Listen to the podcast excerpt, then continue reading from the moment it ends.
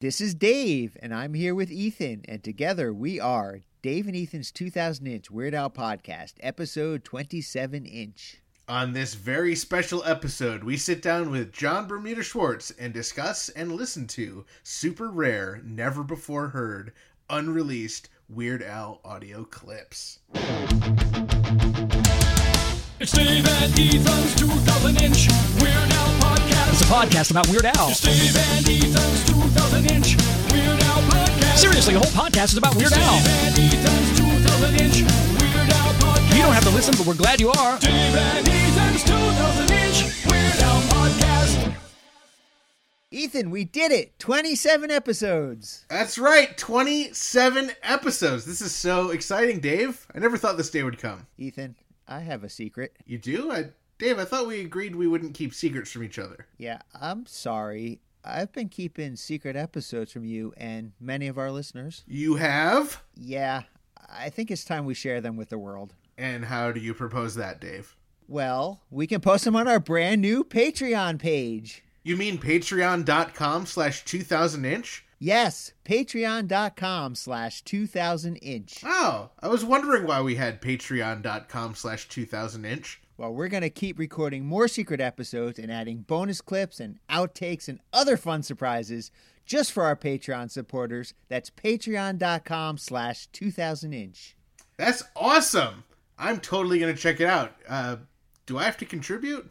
Yes, sorry, Ethan, but these secrets do not come cheap. Oh, uh, well, okay.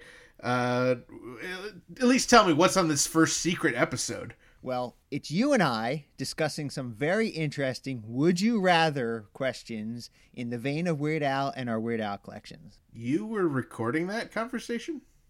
If you're a fan of this podcast and you want to keep hearing the same great content and interviews we've been providing for the first 27 episodes, Uh, and don't forget our bonus strings attached centimeter episodes. Whether you're interested in perks or just a monetary way to say thanks for all the free content we've been putting out, please consider supporting us at patreon.com slash 2000 inch. you know what else is great, Ethan? We have a great guest and a great episode this week. We sat down with Bermuda and he brought with him some amazing clips. And you can hear them only here on Dave and Ethan's 2000 inch Weird Al podcast. In honor of our 27 inch episode, we asked John Bermuda Schwartz to go through his massive audio archive and share some rare, never heard before clips with us. Bermuda stepped up to the challenge and shared with us some really amazing clips. It's a real treat to have Bermuda back on the show. Welcome back, Bermuda.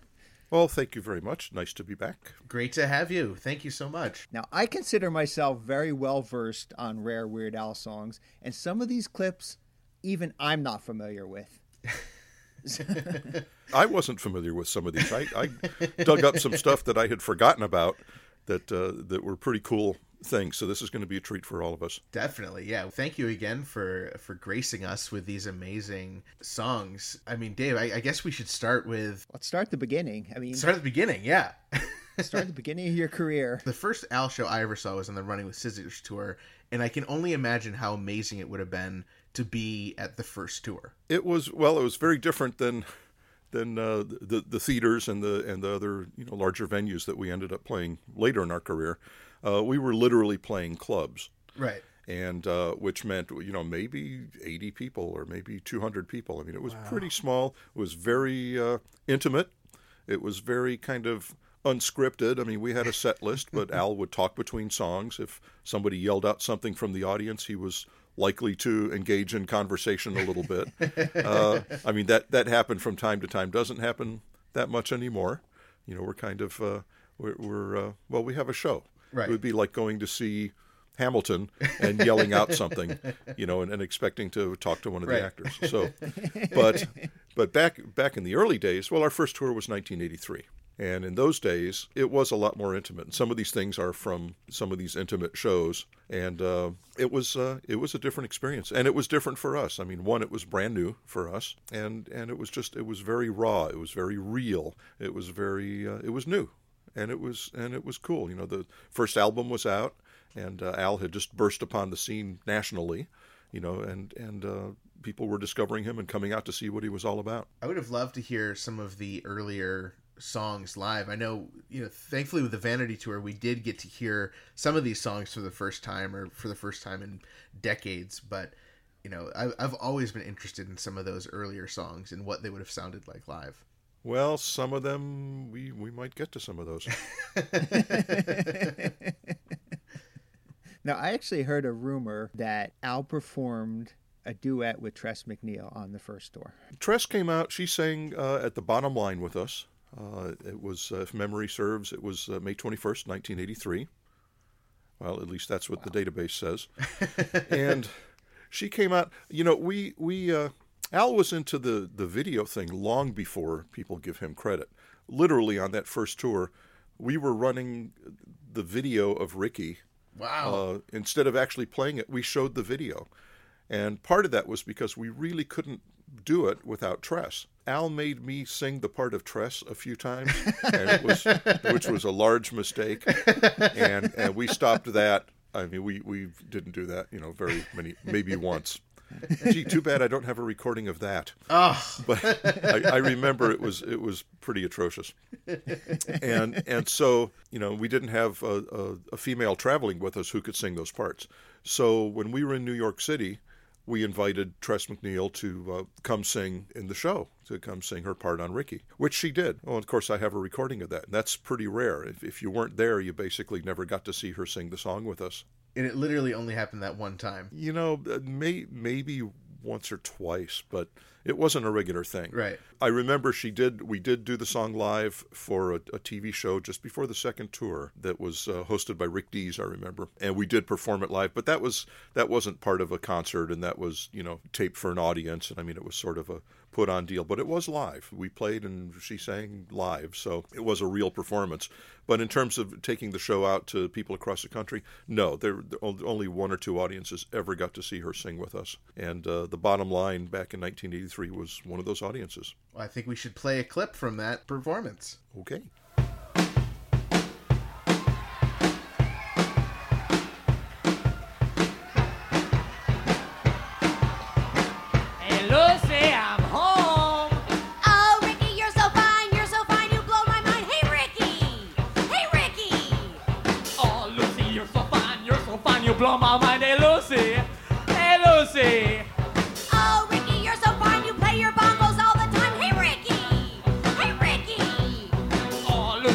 Fine. How I love to hear you whine. Hey, Lucy. Wow. That's incredible. Yeah, Tress Tress was something. She she was uh, she was great. And of course, she voiced a lot of stuff, a lot of cartoons. She's a, a regular uh, voice on The Simpsons. Yeah. it was really a treat to have her, and uh, she was a great sport. I really love that, you know, back in 1983, you had the foresight to record this. I just, you know, I, I'm a hoarder. Yeah. I recorded everything, and not just Al. I mean, all the groups I was ever in, I, I made tapes. You know, in the early days, it was reel to reel. I mean, I didn't even have a cassette recorder. Wow. And I just, uh, I just documented everything. I mean, this didn't just begin with Al. So if you go back prior to my meeting him in 1980, I've got a ton of recordings and photos and flyers and all sorts of stuff from all of the groups that I was involved with. And it's just something I did. So when it came to Al, it was just a natural transition. I, I did it a little more feverishly with Al than I've done with the other groups. But basically, anything I was involved in, I, I like to have some mementos. And those took a lot of forms. And recordings were, uh, you know, $2 cassette was cheap enough to preserve that stuff forever. And, you know, we're listening to it now, you know, Yeah. almost 30 years later. yeah. Amazing. 40, 40 years later. Yeah. I can count as well. It's really pretty rare to have somebody not in the band up on stage performing with Al. Well, that's that's true, and it only happened a couple of times with a couple of people. I mean, probably most recently, well, in the 2019 on the Strings Attached tour, Thomas Lennon came up and did a little quick Yoda thing. Uh, Lin Manuel Miranda did the same thing with Al when we were at Radio City in 2016. Uh, just came out and and where the audience would sing Yoda, you know, sing a, a verse, a course of Yoda. Al would hold the mic out. Instead, Lin Manuel ran up to the mic and sang it. You know, and Thomas Lennon did that. Uh, we had uh, God, maybe 15 years ago, Ben Folds came up and played with us. Uh, did "Why Does This Always Happen to Me," which he played the piano on. Oh wow! So he came up, and this was at uh, this was in Milwaukee at Summerfest. So cool. And he came up and played, and uh, it was it was uh, spontaneous. We didn't rehearse it. I mean, we he he came up like at the last minute. I mean, we knew he was coming up and played, and then and then that was the end of it. It had been the first time that ever happened, and, and again, it's happened only a few times. You know, Tress Tress of course came and sang with us once or twice, but Rick Derringer, uh, who produced our first six albums and played most of the guitars on the first album, was also at that bottom line show and uh, was invited up to play and did a couple of songs. Uh, he played uh, I Love Rocky Road, and then uh, he also did Buckingham Blues, which uh, I think you have a clip of. Let's check it out. There's somebody very special in our audience tonight. Yes, the producer of my record, a rock and roll legend, a great humanitarian, and the guy who answers my phone calls, Rick Derringer. And he's got a guitar. This is rock and roll magic. This is the kind of thing people will write about the next day. All right, this is a song called The Buckingham Blues.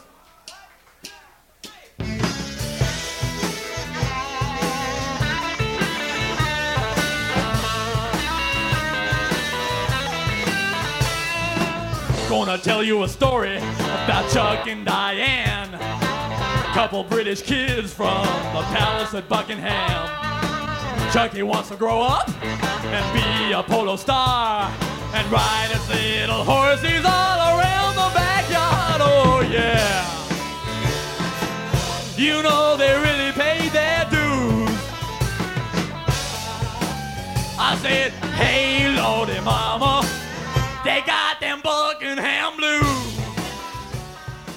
is so cool. wow. So Rick was in just in the audience. You knew he was coming up there, right? No, of, of course. I mean, he was. It was not a surprise to anyone except the audience, Right. And and uh, who who dug that? I mean, now the bottom line was a classic venue. I mean, a, a, a ton of people perform there, and it's a it's a club. It's maybe a big club, but it's a very small concert hall. Let's say it holds maybe 400 people, maybe. And uh, they served dinner there, and they had a big bar there, and and it was you know it was a very cool New York venue, and we played there several times. We eventually. Honestly, we outgrew it. I mean, Yeah. we physically could not do our show there anymore. And I think the last time we played there was sometime in the 90s, which again was beyond when we should have been there. Uh, the stage was small. Uh, it was in the first floor of, of a big building, as a lot of places are in New York City. So there was a big pillar uh, off to one side of the stage that took up space on the stage. It was uh, it was a cool place, and it was cool to play there at that time. But it, we we just we got uh, we got too big, and that's okay. You know, Yeah. that's that's fine. it's a good thing. but it was it was a very cool venue. We had people out from uh, CBS, from the record label, was there, uh, and and Rick was there, and uh, I th- I think he had his guitar, as I recall, he had brought his own guitar and was, you know, this was something we didn't rehearse it with him though. He he came up and we trusted that he remembered the song, and this was still the album had just come out, so it was Right. still pretty fresh in everyone's uh, head, and and uh, worked out pretty good. Sounded pretty good. And was that the only time Rick performed live with you guys? He may have done one other time when we were back at the bottom line. We came back down in uh, July of that year to do a promotion with Swensen's Ice Cream and I Love Rocky Road. And and they had an I Love they had a Rocky Road ice cream eating contest. Wow. And and he was in on that and we did some performances and it was kind of it was a cool deal. I I suspect he played with us at the time. I would have to look it up. But again, you know, to come up and do one or two songs, not really to do Right. the whole show with us. That's so cool. One of the parts of the live show that I, I think Dave can attest everyone waits for is the drum solo.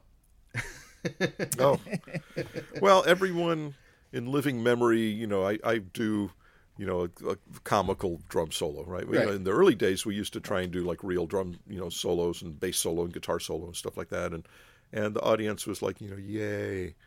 And and around the time of the stupid tour, we learned that if we did something stupid, it really got a laugh. Right. the, the stupider the better. And and ultimately, my drum solo. I, there were times I I didn't do anything. I just would like stand up and take a bow, and that was my solo. uh, but typically, I think most of the fans under under uh, you know maybe thirty or forty know that I hit one drum and then that's my solo Right. and gets a big round of applause. Well, it wasn't always the case. I mean, I used to, I used to do pretty long solos back in the day, and I, I think uh, I think we have one of those clips. I think it's about time for our mandatory drum solo. Okay, that's enough. Bermuda Schwartz on the drums. Oh wow. So where where was this where was this one recorded? That sounds like it was 1983, sometime maybe in July, July 8th, 1983. I could be, I, maybe. I, I, I'm, I'm, I'm guessing, you know, according to the database. When when you, when you said it was really long, I, I was expecting like a five minute long drum solo. Uh, yeah, no, that would not. I would not be here talking to you about my career with Al if I'd done five minute drum solos. So really long just means a couple more hits. Well, literally like five or six times longer than I do now. right, yeah. True. That's long. That's a long time. That's a long. lot of time to have to listen to me play. We all we all figure that out pretty quick. yeah, how did those early audiences deal with that? I can't imagine. They some of them went up and what they went out and bought merch or Right. you know got a drink or went to the bathroom or or they took a nap. Uh, they went out checked to make sure their car was locked. I mean, there were all sorts of reactions. Right. When I when I started playing, people just you you really learned a lot about the people who had paid to get in. You know how much how much they loved or hated you. The worst part about the merch in those days, we didn't have any. We literally didn't have any merchandise till 1984, when when we had one shirt. Whoa. And Oh, and really? if you Wow. didn't like that shirt, you didn't get any merch. Right. So, I can imagine, yeah. What was that one shirt? and it's a rare shirt. Uh, in fact, it was reissued uh, uh, not long ago in blue. I'm going to say the Stranger Things shirt. Yeah, the the quote unquote Dustin shirt from Stranger Things. Yes, right. So that's uh, so very popular. So uh, you know, it comes back. It lives again. Oh, so that was the first piece of Weird Al merchandise, or the first shirt at least. It Was that in 3D shirt, that blue one? That was well, and it wasn't blue. It was a white shirt. It was actually not the first one. The very first one had both Dr. Demento and Al inside the frame. Oh. And because we went out on that 84 tour with Dr. Demento, and uh, we were still part of his show. We were the, the live band portion of his uh, presentation. And during that first tour, as Eat It was going up the charts and getting very popular on uh, MTV, suddenly we became the draw. So when we went back out over the summer, suddenly Dr. Demento was not in the shirt anymore. it's just Al, as as it appears on the in 3D Right. cover, and then that became the shirt. So there there are two versions uh, of that uh, first shirt. Amazing. Oh, those are amazing.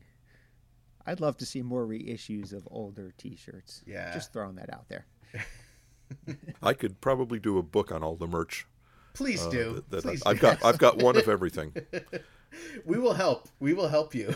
that would be so cool. I always loved hearing about there were these concert only songs that, you know, would only be sometimes played a couple times and never released, you know, Al never did an official recording or he never wrote enough lyrics for it.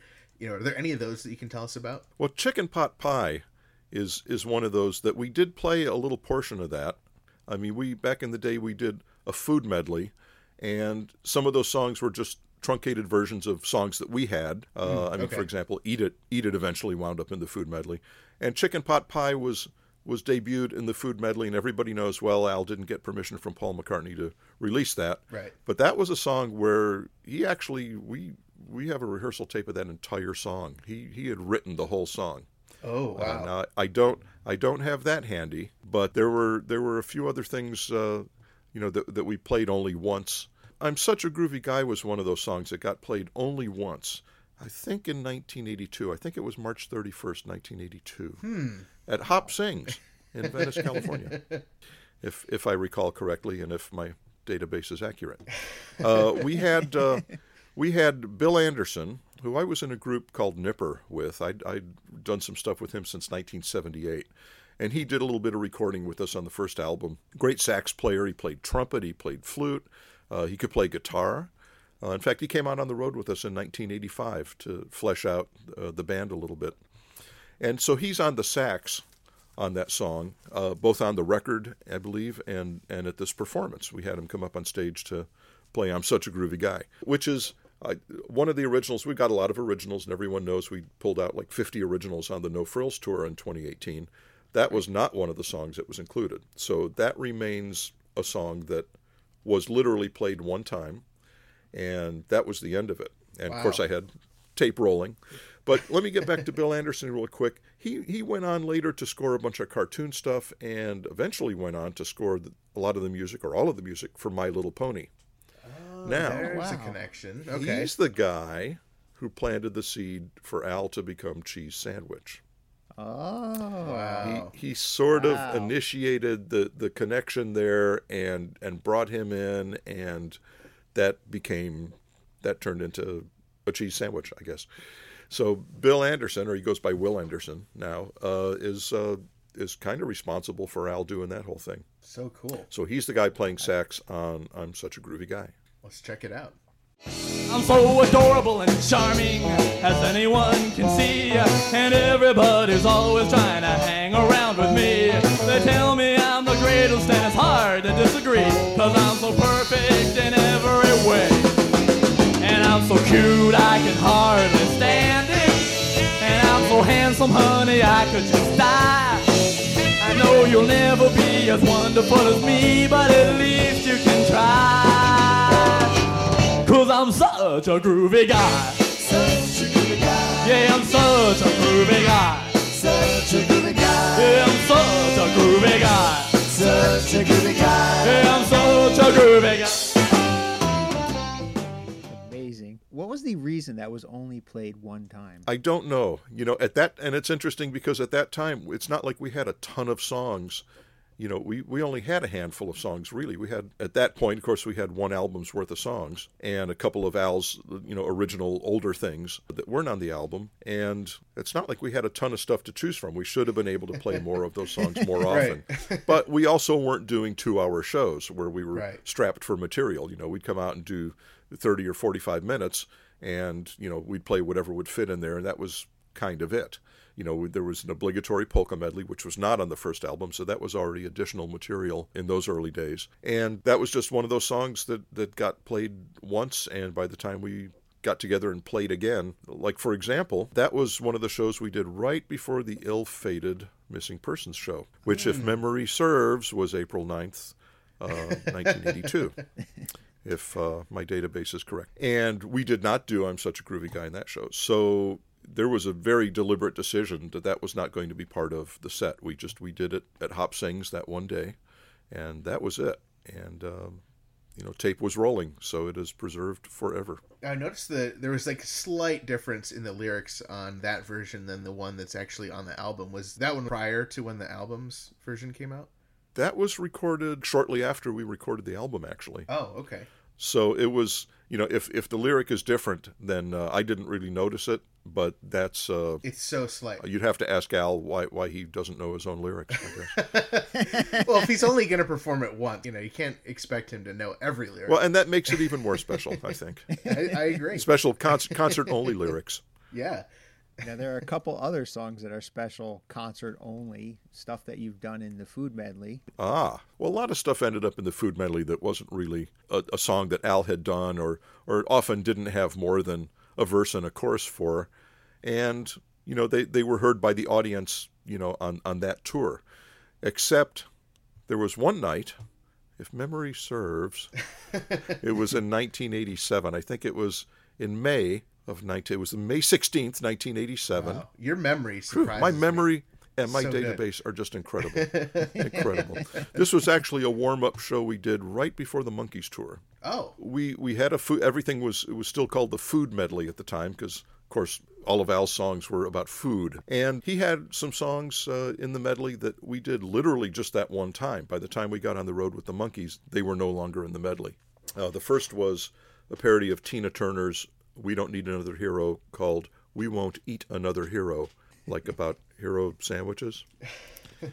Another one was a parody of uh, Don Johnson Heartbeat, which uh, Don Johnson, the actor from Miami Vice, you know, who's, you know, you have a popular actor, so you give him a recording contract.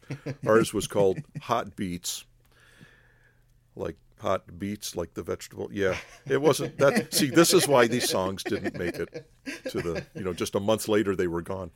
And uh, and then we took a, another uh, poke at Billy Joel, uh, a matter of trust called a matter of crust about uh, toast, about a piece of toast. But those were played only one time. Those were songs that did not have like a, a there were those were not ever full songs. They were just a, a snippet, a, a, a verse and a chorus, and that was pretty much it. But those those got played one time, one time only, Let's play them for a second time. and uh, and and now they're get they're they're going to get played twice now, I guess. All right, well, let's start with We Won't Eat Another Hero. And I wonder if things are ever gonna change, change.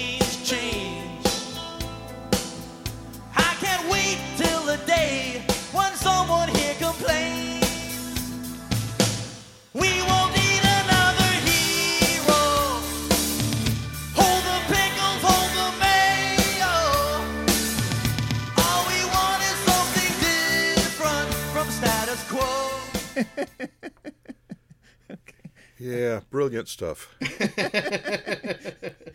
Now, hero is a very geographic term there. You know, we call them subs over here. Right. Ah, yeah, it must be a West Coast thing. I don't know. Yeah, okay. Did Al ever go to Tina Turner and ask for permission for this? Or is this just something he said, I just only have one verse. I'm only going to do it once in concert. I'm not going to bother trying to get permission for this. Yeah, I think, and you know, th- and there were a number of songs like that, and they just existed as concert-only songs. I think in some cases there just wasn't enough to go on. He, you know, the, the gag was delivered in one verse and chorus, and there wasn't really a need to go any further. and and uh, and in the case of Hot Beats, that's literally the whole song was just like the the doing that little short chorus. That was the whole thing. That's actually all he had. So, so again, brilliant, brilliant stuff. But uh, no, so these these things were just uh, they were intended as concert only songs, and uh, and again, there were a lot of songs like that. Let's check out Hot Beats. Hot beats. I'm looking for some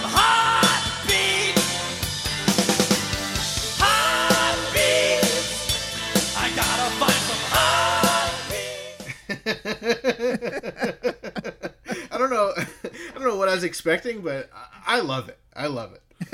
My new favorite Weird Al song, I think, "Hot Beats." And it's probably it's interesting because you probably wouldn't, if you think about even one hit wonders of the '80s, that's not probably one of them. The Don Johnson song that would enter your mind. Right. I mean, it came and went that quickly. You know, had it not been for Don's name, nobody would have cared about the song at all. Yeah, I don't even think I knew that Don Johnson recorded anything.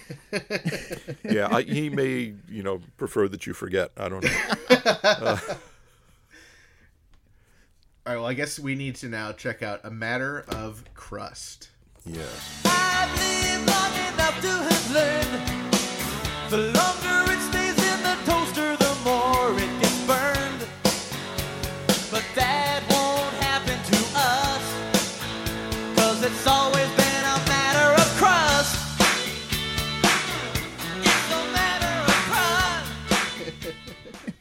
I love that. Now the good news is these these were recorded really well. I mean, it was very obviously a board mix, and and it's nice to have like really nice versions of these. So I mean, that's that's the saving grace about these songs is that they sound great.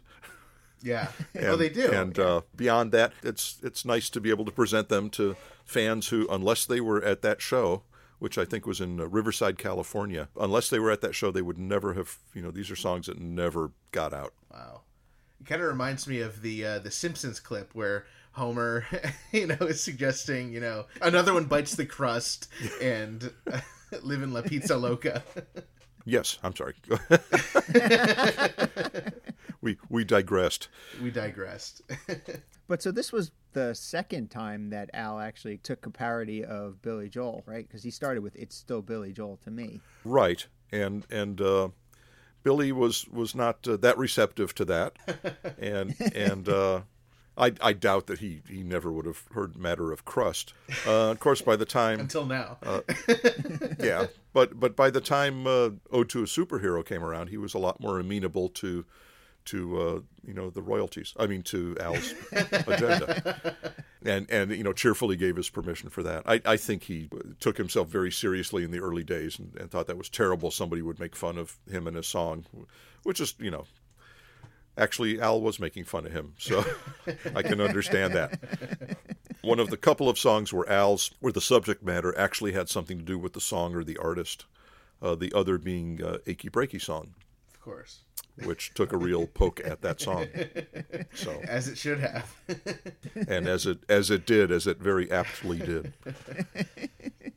One thing I loved about the Vanity Tour is not only did we get to hear some of these songs performed for the first time or for the first time in 30 or 40 years, but we also got to hear you know really amazing cover versions of such an eclectic mix of songs.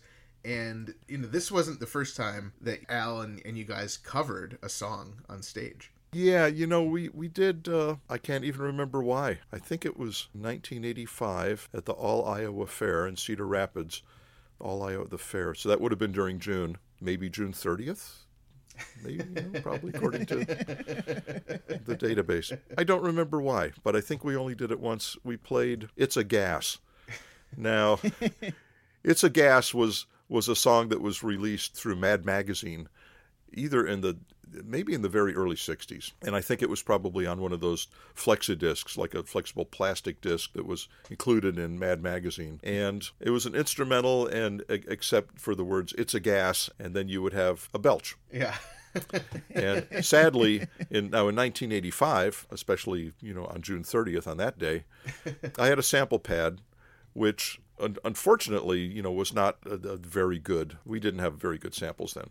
So it sounds pretty electronic and pretty uh, pretty obnoxious the uh, the belch that's on there. But this is our version of it's a gas and you will also hear bill anderson playing sax. Bill was out on that tour with us and that's one of the songs he came out on stage. And you know sometimes it was trumpet sometimes it was sax sometimes he added guitar and uh, you know did some singing and stuff like that here's one of the songs he played sax on It's a gas!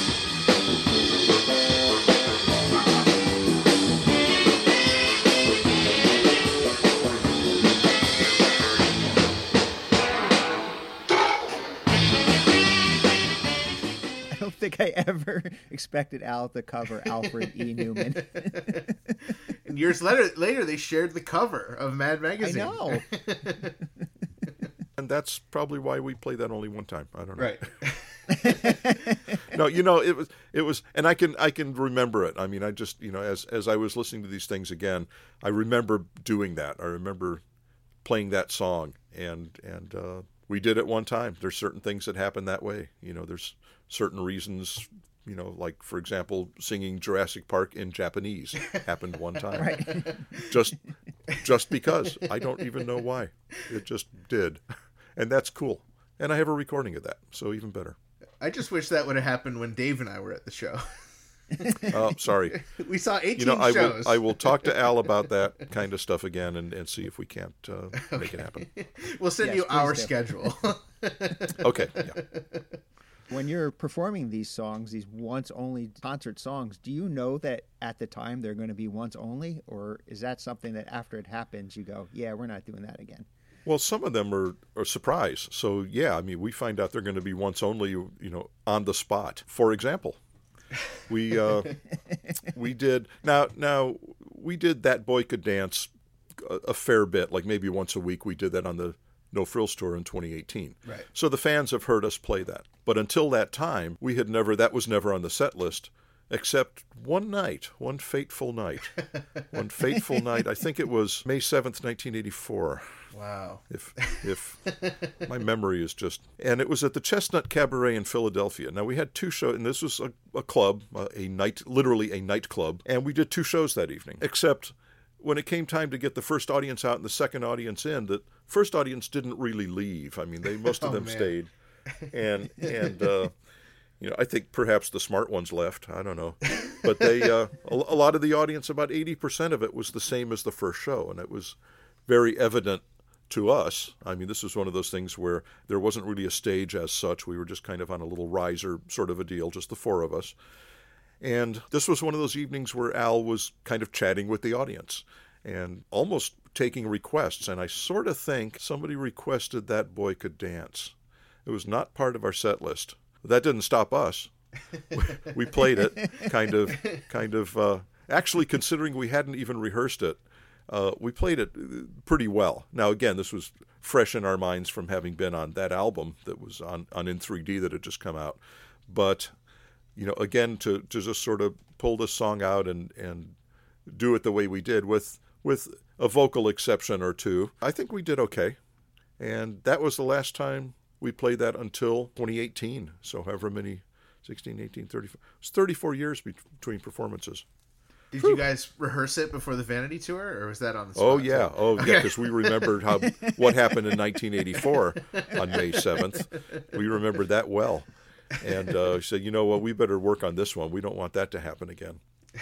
And uh, oh, you know what? And, and unrelated to anything, I remember that the some of the guys from the band The Hooters were at uh, one of those shows. They were a Philadelphia band, and they were uh, at one of the shows that night. They may have been some of the people that stayed for both shows, so they uh, possibly heard us do this song. Wow. Let's check it out. We're gonna experiment around some more then. Here's something we've never done live before in concert. We'll play it for you for the first time. And we'll make mistakes. Oh okay.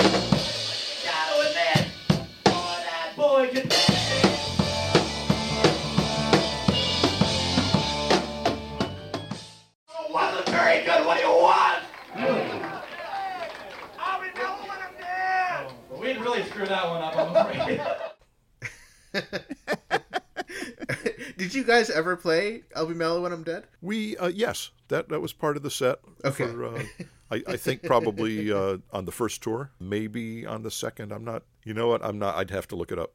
Yeah. I, I have a great memory for dates. Uh, I have a terrible memory for songs.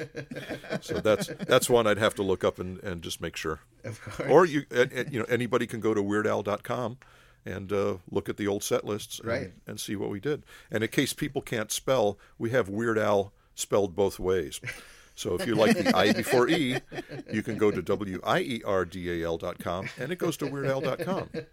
Or there's the correct way, and you can remember there's that old grammar rule, E before I. That's weird. Yeah, that's how you know how to spell that. So that's, uh, you can check it out there. I remember as a kid, I was like, I wonder who owns weird spelled wrong al.com. And I was just like, of course, of course, Al owns it. I was so happy well, when I and that. and I was a little a little behind because somebody had already snagged WeirdAlYankovic.com, Oh. which frankly WeirdAl.com makes a lot more sense when you're sitting in front of a keyboard, or especially if you're on a, a smartphone and you're having to use little tiny touch keys. Yep. Yeah, be thankful you don't have to spell out Yankovic. so it, it was a blessing in disguise. Nobody ever did anything good or bad with the full name, and that's fine as long as they just keep it under wraps. That's cool. And Yeah. frankly, WeirdAl.com is so embedded in pop culture that you know somebody would think WeirdAlYankovic.com was a scam anyway. right. So we're, we're not in a hurry to uh, to buy that back. But if you did own it, you'd also need Weird Al Yankovic with the H at the end. Just, you know, just in case. Yes, and and W I E R D A L Y A N K O V I C H. it would have been a whole can of worms. Uh, yeah. I think you made the right choice. Okay, what else you got? Wait, I should know. I sent you all this stuff.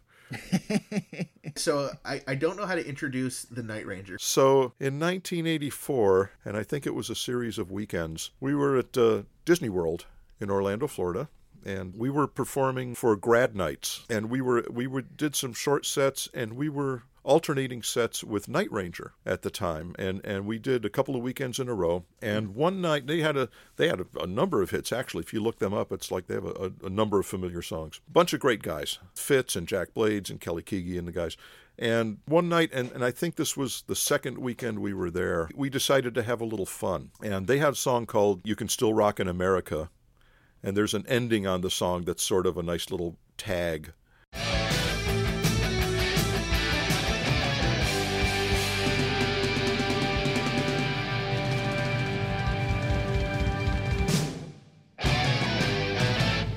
So we decided to take that and have a little fun with the guys. So we added that tag to the songs we did in our set. So at the end of I Lost on Jeopardy, you know, you you hear us go da da da da da da and King of Suede and Eat It. The Eat It was the last song of, of the set and and you know, we do this whole good night, good night, good night da da da da da da. So so you know, we we just we're just poking fun at them. And so they come out they they had a little revenge.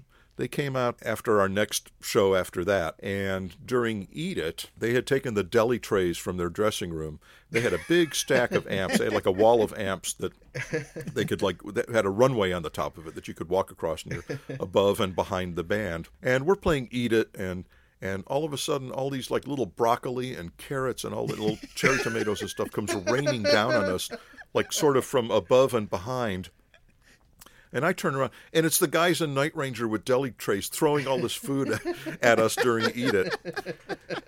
Anyway, we we signed a truce after that to not Oh, be man. funny with uh, each other anymore, and uh, it was all in all in good fun. Oh, but uh, but that it was it was a good time. So uh, we had our fun; they had their fun. They had to get fresh deli trays, and Yeah. it, it, you know, it all worked out. Let's listen to Al and the band performing the ending to You Can Still Rock in America from Night Ranger. I lost on baby.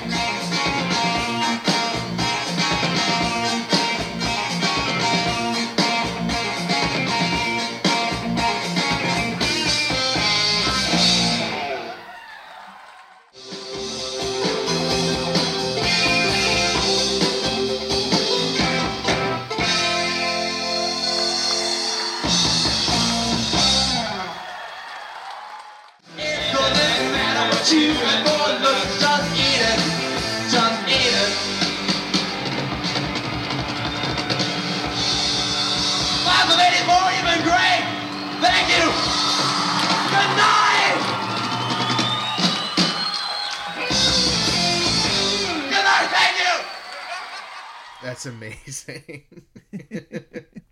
All right, so did did you guys play the song "Eat It Through" when you were getting hit with the vegetables, or did like I feel like you guys were professional about it and you made it through? Well, we, we, we had to. I mean, Al doesn't stop for anything unless he falls off the front of the stage, which uh, you know. Uh, he he doesn't, and even then, even then, the show does not stop. Wow. No, we we played and and sort of you know, I I don't remember being mad. I think it was a little bit. It was. I'm sure the audience thought it was hilarious, Right. and and uh, I know the guys in Night Ranger thought it was hilarious. I mean, it wasn't. They weren't being malicious. They just Right. thought, oh, you know, it's it's a fun concert. You know, the, Al's having fun. We'll have some fun too. You know, we'll take these deli trays and just rain down food. He's doing a song about food and eating it. Here you go, Al. Yeah, have some broccoli. So, so uh, no, you know what? It was it was a fun night, and I think we all we just did like maybe twenty or twenty five minute sets, and we did a couple each per night, and it was two weekends in a row, and we had a great time. Oh, interesting thing about being at Disney World during grad night at the time, uh, if you were out in the park at all, they had a dress code, and you had to have a, a shirt and a tie. I mean, you had to be, you know, and may, maybe even a jacket, but you had to have a you, you dressed up. And if we, even as the talent, wanted to go out, and we did, they supplied us with shirts and ties, and here, put these on, and now you can go out and go wander the park. and we did. So there's there's a picture of us. I'm certainly it's on WeirdAl.com, W E I R D A L.com, of of us of of the band and crew on a on a stairwell with our tour manager Al too in shirts and ties, uh, so that we could go out and, and you know mix in like people wouldn't know that, that we weren't grads or something. Right. You know, that we weren't 17 years old. You know, we would blend in, I guess. I, I remember that, and uh, you know, we did not get to keep the shirts and ties, which was Oh, sad. Yeah. is I, sad. I eventually bought my own. It was nice. Well, that's interesting because I've seen a video of Al performing in a Night Ranger music video, Secret to My Success. I don't think he's actually performing on the song. I think just in the video he's playing uh, one of the horns, maybe the saxophone or something. Is that how that came about, your relationship with Night Ranger? Well, that that wouldn't be why we wound up at Disney World together, but I don't know if it was before or after that performance. Hmm. But that that would have been independent of of being booked together. well, we talked about food and eat it. What about the fat music video? Wow, that's well, that's kind of yeah, food, fat, yeah, Yeah. that that goes. Yeah. It's a Well, the segue. videos. I mean, as as with a lot of Al's, a lot of artists' videos, the the videos have things in them that there's not just the the recording and you know uh, like a lip sync thing you know with with visuals a lot of times there sometimes there's dialogue you know michael jackson liked to have a whole prologue leading into his songs i mean it was a whole story Right. and and on the fat video in particular there were a lot of sound effects um, and those sound effects are are uh, it's called Foley, and there was a guy way back whose name was Foley, probably Bob Foley or something. Yeah. and and his job was to create sound effects to enhance things for movies. And whether it was somebody walking down a street or or rain or thunder, like they did on radio back in the days, uh, they would have a sound effects person. But that came to be known as Foley. Uh, the, art of doing that was called Foley.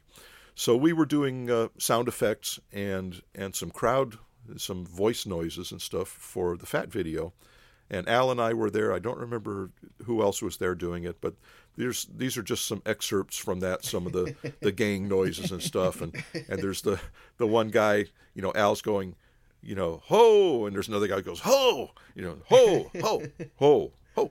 So that other ho, that ho, that's me Oh, doing, doing that.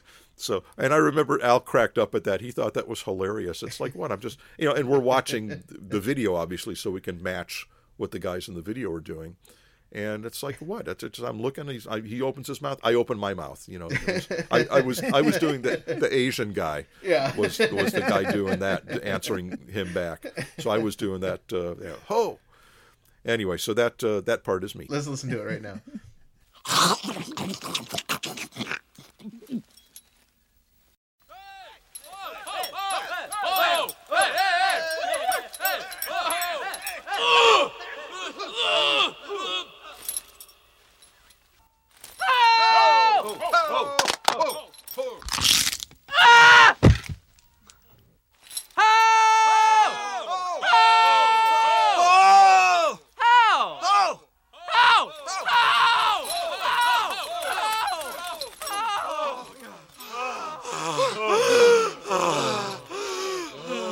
Oh, I love this.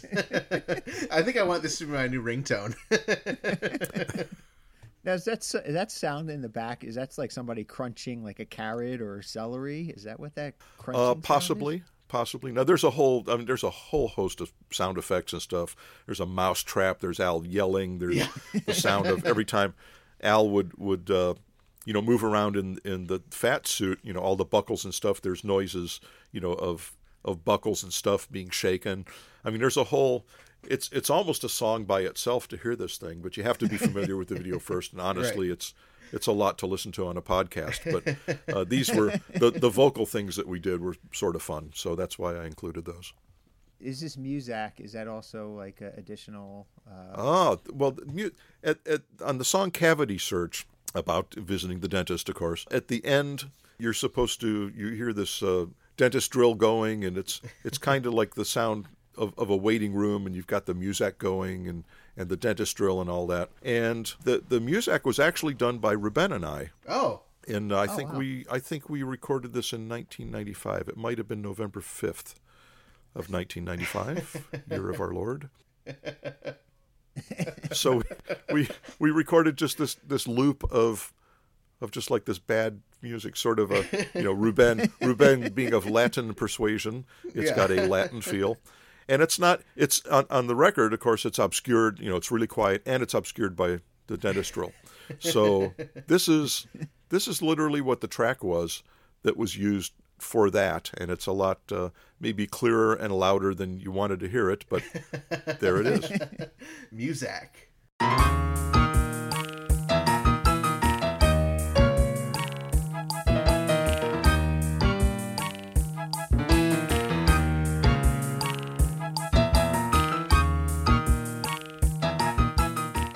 To the music and hearing people scream. I love that. Yeah, yeah, good times.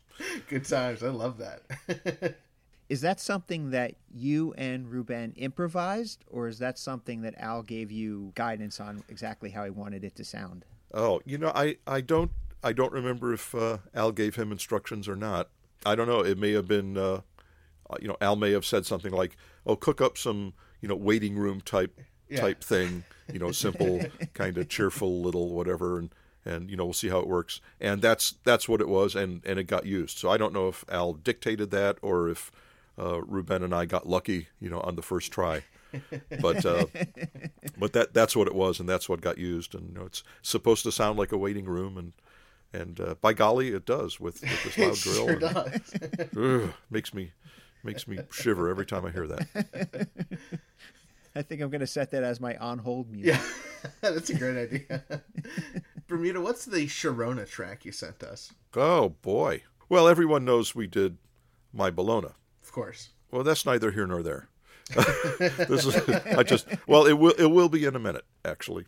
So, trapped in the drive-through. There's the portion of the song where you know the couple is sitting in the car and and uh, the guy turns on the radio and Yeah. a a uh, Led Zeppelin, right? Led Zeppelin, Black, Black Dog. Dog. Da, da, da, da, da, da, da. Yeah. So that comes on the. So, you know, nice instrumental. Everybody knows what that is. Now, it didn't quite start out that way. What it started out as, you know, Al wanted a, a little recognizable riff in there. And his first thought was, well, ACDC, Back in Black. Da da da, da da da, da da da da da da. You know, something Yeah. that, that you would hear that. You didn't need to hear lyrics. You just, you knew what it was. And they, uh, they turned him down on that. And then Al Al asked, uh, you know, Led Zeppelin, can we use Black Dog or something like that? And waited and waited and waited, and you know. So in the meantime, we're we're on a schedule, so we needed to go in and record Trapped in the Drive-Through. It was, I think it was maybe 2006, might have been February 19th. I don't know. yeah, you yeah, that's the date. And so we went in and we hadn't heard back and it's like, well, you know, we can always do my Sharona. You know, he's he's buddies with Doug Fieger and you know, not going to be a problem with that. So we recorded my Sharona and you know, again, a recognizable song, you know, without hearing lyrics or anything else. And we recorded that, you know, continued then to work on some of the other stuff. And Trapped in the drive-through, we had laid down the, you know, that's all sequenced and all of that, and that was all committed. And a little later that week, Led Zeppelin got back and said, "Oh yeah, you can use uh, Black Dog. Yeah, go ahead." But in the meantime, we and we had already we were done like being able to record live stuff at that point. So we uh, came back two months later and recorded a segment of Black Dog, and then that got inserted. But the Sharona that we did, nobody had ever heard that before Wow. until now.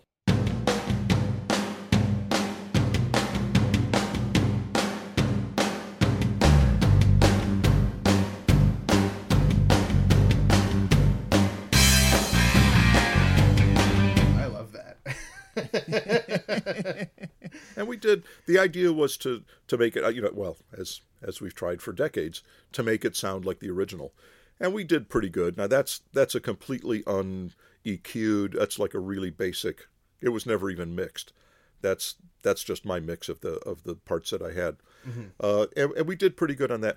Uh, Now for Black Dog, evidently we did so good. So many people said, "Oh, that was so cool of Led Zeppelin to let you take you know, their song and to take a clip of their song and put it into your, you know, like like we had taken it off of you know one of their albums or something." Right. And that's a, that's a great compliment. But I, Yeah. I remember that being one of those things, you know, that- that was mentioned by more than a few people. I think this one's really interesting. I think this is the first time that Al actually was thinking about me when he recorded the song Talk Soup because he does say my first initial in the song. Oh, oh, that one. so on Alapalooza, now Talk Soup was a TV show on on E on the Entertainment Channel. My channel. And- yep. and uh, on your channel. and I mean, so the song is sort of based on that a little bit. And at the very end of the song, there, you know, you hear E, and that's that's the end of the song. Well, what nobody knows, and I don't think ever got used, was we had a version where, and this was to be used on E. We had a version uh, throughout the courses where we would sing on E, and that got sort of was in the mix like during the during the out courses, you know, not just at that very end. And there's a whole version of the song with that in those courses, and that's the snippet that I have brought here. Listen to. Listen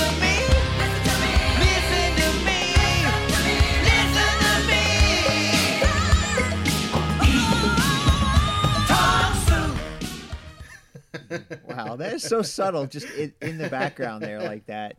You almost don't hear it, right? That is the reason I listen to Dave and Ethan's 2000 inch Weird Al podcast is to hear exclusive audio like the E placed different in the song. I love that. You know what? That's just one of those weird little anomalies that's almost not almost not worth mentioning. But if you know, you got some hardcore completist types out there, and I, honestly, I don't know if that ever got used on E. Uh, It was, I mean, it was done specifically for them, uh, and and I don't know if it ever got used. So I don't know if anyone's ever heard that or not. Wow. So but in, ca- in case they the haven't, there it is. and if they have, they may not have noticed it. Uh, right. Well, that that's true. It's it's a little bit buried in the mix, but it is in there, and it's what makes that different than the version that's on Alapalooza. so cool. Yeah, it's great. All right, so Al did the theme song to Talk Soup, which was never used, but there was a theme song that he did for his own TV show, Al TV, and I understand you brought with you a full version of Al TV. Ah, yes, the uh, so- which sounds suspiciously like the MTV theme. Imagine Al taking someone else's song and, and just like putting accordion on it instead. I don't, the nerve, the nerve of him. So we, you know, th- these were done as bumpers to uh, Al TV, uh, you know, to to his uh, specials, and they came in different lengths. Uh, we basically we recorded, and I think it was 1984, and might have been January 18th, possibly. And he and I were were in his old apartment, and uh, on the Porta Studio, and I had my Synsonics, which was made by Mattel. It was the Synsonics, uh, like electronic drums. Oh, wow. That were just that were so so bad they were great. Yeah. I mean, I eventually wound up sampling the sounds, and and they're like really cool. But at the time, it was just it was a toy. But that's okay because that's kind of what we did. And we we basically did you know three go arounds of the theme, and but it always got edited down to these shorter bumpers. Well, here's the original full version from start to finish, and I don't think it was ever heard in this way before.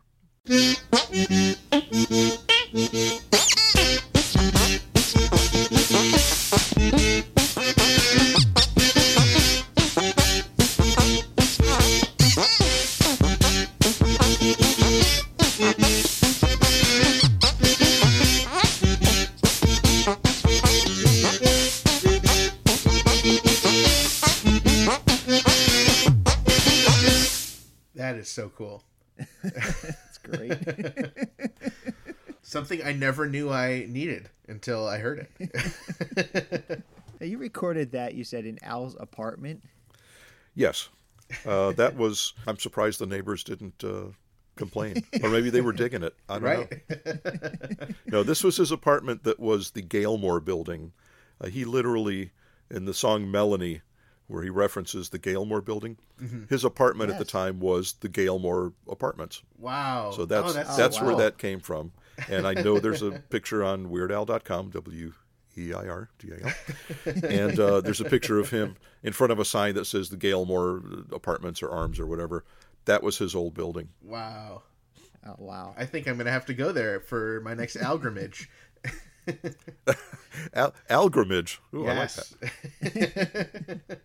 Was that common to record stuff in Al's apartment at that time? We did some demos of things. I don't know that we recorded anything that that made it out as a released thing, but it was common because you know we we didn't really have the band together for something like that. I mean, it wasn't really necessary for that, and it, it was suitable enough, you know. And and uh, frankly, he didn't want to pay to go into a studio to to pay for something like that. So And it sounds great. yeah, and it's it sounds it's you know it's, some things the cheesier and the rawer, you know the the the more gritty they sound. Sometimes that's a coolness factor that you don't get if you do it really slick. You know, could we have gone in and and exactly copied the MTV theme? Uh, I suppose. But it wouldn't have been as funny. There's not lyrics that you can change. You know, it's Right. funny when it is an accordion instead of rock guitars. You know, and when it's bad sounding, you know, toy drums instead of a real drum set. You know, that that's there's a coolness factor. And Totally. uh, you know, that's that's you know, and showing the rocket taking off and then falling back down. I mean, that's you know, that's uh, it's funny. It's funny. It's humor. It's uh, yeah. we have discovered something amazing here today with all of these tracks. Th- this has been incredible.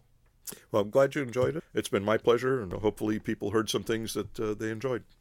I definitely heard things I enjoyed. I am not going to be able to sleep tonight. Those clips are incredible. My ears are so happy.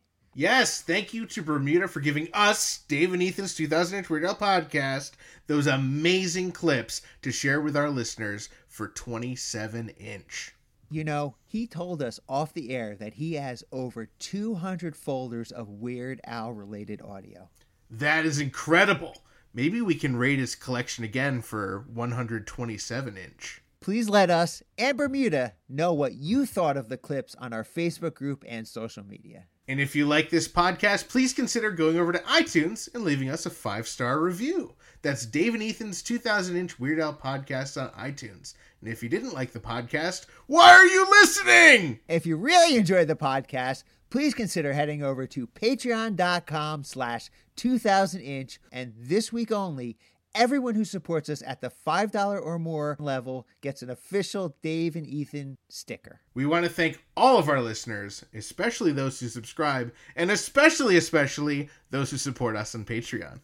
If you like this podcast, please subscribe. It means a lot to us. We're on iTunes, Google Play, iHeartRadio, Stitcher, Spotify, Atari 2600 cartridge, anywhere you can stream podcasts. Also, don't forget, leave us those five star reviews. You can find us on Twitter, Instagram, Facebook, and Patreon at 2000inch and 2000inch.com. Don't forget, check out our Facebook group and join in on all sorts of discussions, all sorts of stuff. Use hashtag 2000inch when you're posting about us on social media so Frank can find it. and call us on our hotline 347 spatula it's a real number 347 772 8852 leave us a message let us know what you thought about those amazing clips And of course, you can check out our strings attached bonus centimeter episodes whenever to hear our concert reviews and more, fan reactions, that sort of thing. We've got more of those coming real soon to finish up the strings attached tour. And also, every week, every Wednesday, a brand new full inch episode.